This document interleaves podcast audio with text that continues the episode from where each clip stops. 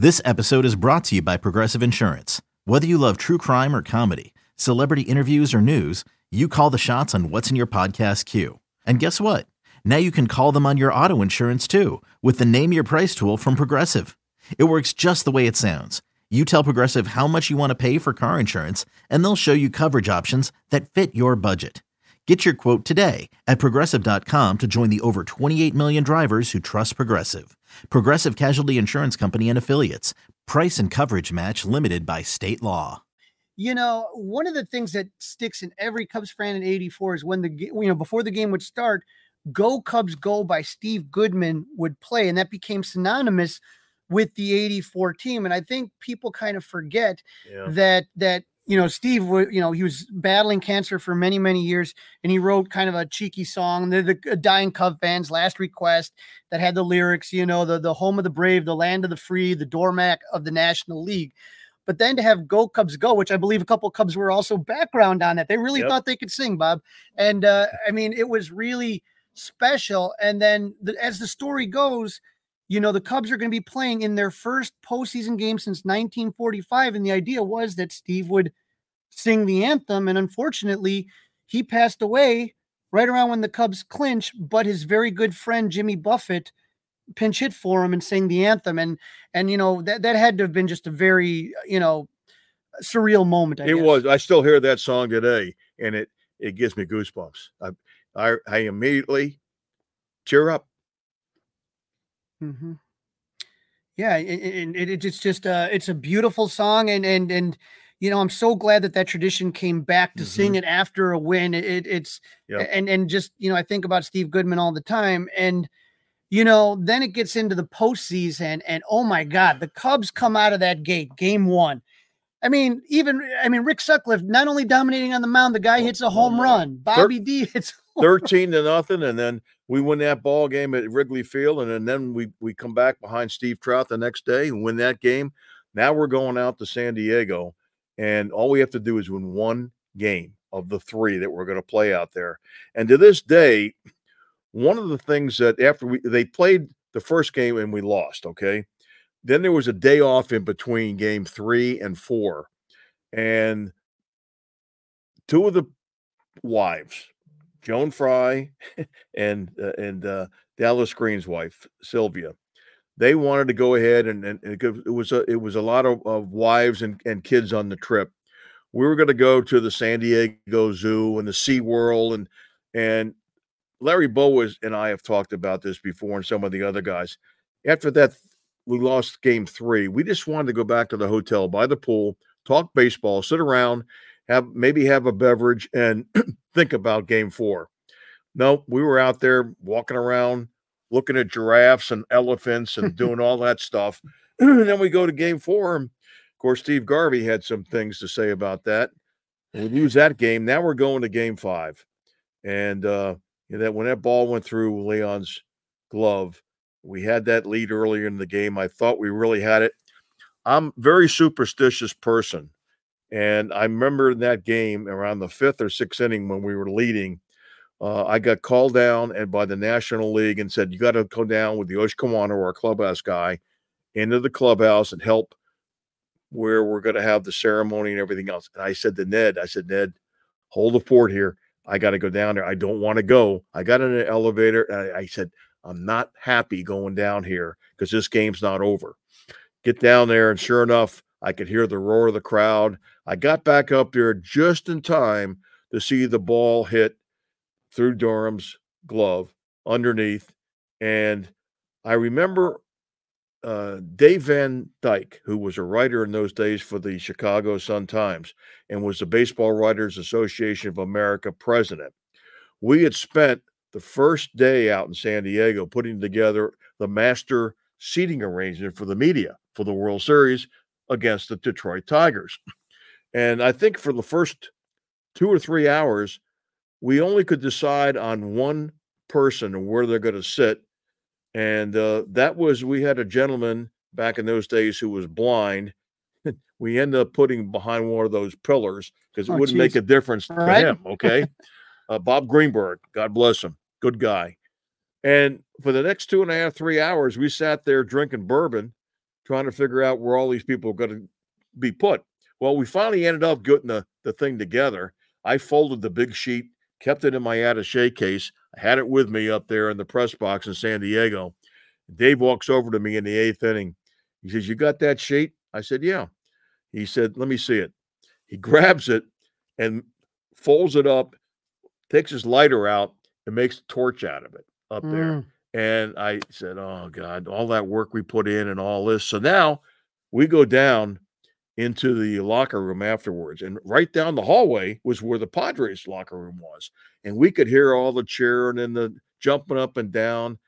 And Dallas and myself and John Cox, our assistant general manager, and Ned, myself, and the players, we're just sitting in there moping. Some guys didn't even want to take a shower, and we're sitting on the trunks the have the, uh, uh, that Yosh has to for the equipment, and just sitting there staring at each other. Well, we finally got on the bus, and they're banging on the signs uh, on the side of the bus, and uh, they're singing and chanting and everything else. We get to the airport get on the plane, and nobody says a word on this plane. I mean, it, you could have heard a pin drop all the way back to Chicago. We landed O'Hare at about four o'clock in the morning, and there were five buses that were taking various players at different places. So our bus, and I had Sandberg in there with Bo and a few other guys. We were going back down to Wrigley Field, where the parking lot was across the street from the where the firehouse is. Mm-hmm. To get our cars we get down there, it's about five in the morning, and all of a sudden I see the lights go on in the firehouse. Out is about 150 to 200 people and stayed the whole night with bed sheets. And they unfolded these bed sheets and it had hearts on them and it says, We still love you. Well, Bowa looked over at me. I still get teary eyed about this. He looked at me. He said, Bobby, he says, we let a whole city down, didn't we? And we just stood and cried. We stood and cried there. And the next day, I had to go into the office, and everybody was in there. We just passed each other in the hallways. Nobody said anything. The next day, same thing. Nobody said anything. And on the third day, Dallas Green called for a meeting in the in the lunchroom. He got the staff together in there. And I'll never forget, he took his fist, banged it on the table. He says, Guys, we had a hell of a season. This isn't over yet. We're going to go out in 85, but we got to get back to work. Sitting around here moping isn't going to help anybody. Let's get to work and get it done. He was that he was that coach, that leader. So from that point on, we went out and did that. And if you remember, the 85 season got off to a good start. We were in first place and by the middle of June, and then every one of our starting pitchers went down. All five. All yep. five of them. And by the end of middle of July, we were fighting for last place. It was just, it was a gut punch. But I will say that 84 Cubs team put forth a platform for later day Cub fans, and it built up from the minor league system with Gordy Goldsberry and with Dallas Green and what that ball club did it got us on the map and it got people believing that the Chicago Cubs could one day be a World Series champion. And I'm so happy that I still am alive and I saw that happen in 2016. I kept the bottle of uh, champagne from that season, never opened it over all the years. and the night they won uh, in game seven, I popped that sucker open I bet it never tasted so sweet. Oh, it still tasted good. and and you think about that 84, Sandberg wins the MVP, Sut the, you know, the Cy Young, Sandberg under near gold glove, Jim Frey manager of the year, Dallas Green executive of the year. I mean, it was just absolutely fantastic. And it really, like I said, it put the Cubs back on the map. They were a forgotten team after you know the 70s team kind of broke up a little bit and then people just didn't realize the passion of the fan base and now we are here 40 years later and we're, we're you know June 23rd 2024 is the date for the Ryne Sandberg statue ceremony. He's the first player that's of the non 1960s team to get a statue and obviously we know everything Ryno's going through right now and our thoughts and prayers are with him and his family But I mean, that's got to be it's, it's going to be a surreal moment to see that statue unveiled, and for all the all the teammates to be back like that. It's I, I have a feeling it's going to be something that Cub fans are just never going to forget. Oh, it's going to be uh, unforgettable, and and to think that when he showed up at Hohokam Park, actually Fitch Park is where we worked out before we went and played our exhibition games out in Mesa in uh, in 1982 uh, a couple of the Chicago beat writers came over to me and said, uh, "Who's this guy Sandberg that got thrown in the trade?" And I pointed over here, and they said, "Fred Mitchell said to me, and, and Dave Van Dyke and, and Joe Goddard uh, said."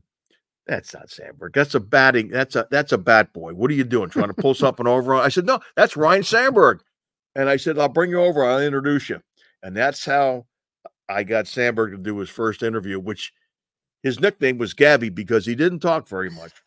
and if you if the backstory about that, why Sandberg was always so silent, he grew up in the on the West Coast in Washington State, and his brother told me the story that he and uh, and, and his, his father owned a funeral home out there. Okay, and of course they had their house either next to it, I can't remember, or within it, and on the side, and they were always told to be very quiet and be respectful.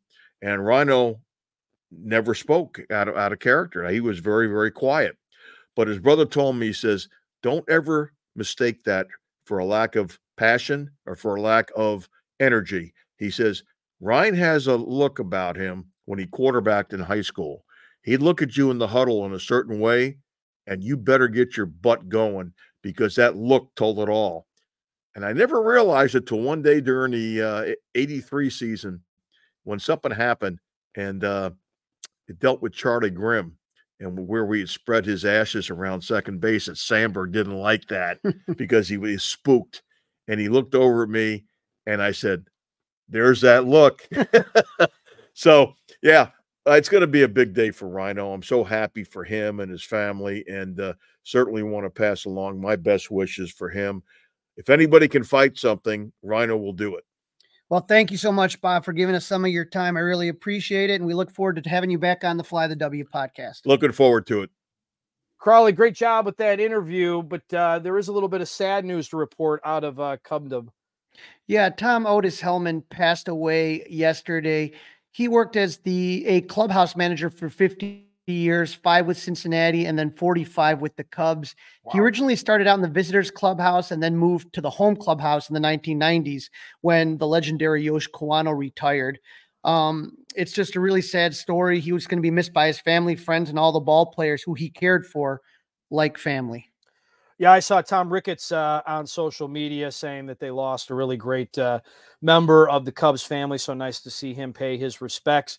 Uh, Crawly, that's a wrap. Don't forget to listen, download, review, and subscribe to the Fly the W podcast. Of course, follow us on all the socials Facebook, Instagram, and you can email Crawly and I, fly the W670 at gmail.com. And you can watch us. That's right. You can see Crawly and I on YouTube by subscribing to the 670 Score YouTube channel. Crawly, have a uh, great week and uh, maybe watch the Super Bowl or at least go to a party. I'm going to try, but more than anything, I'm going to be watching my phone waiting for breaking news, which will have it occurs, except on the Super Bowl. Go Cubs!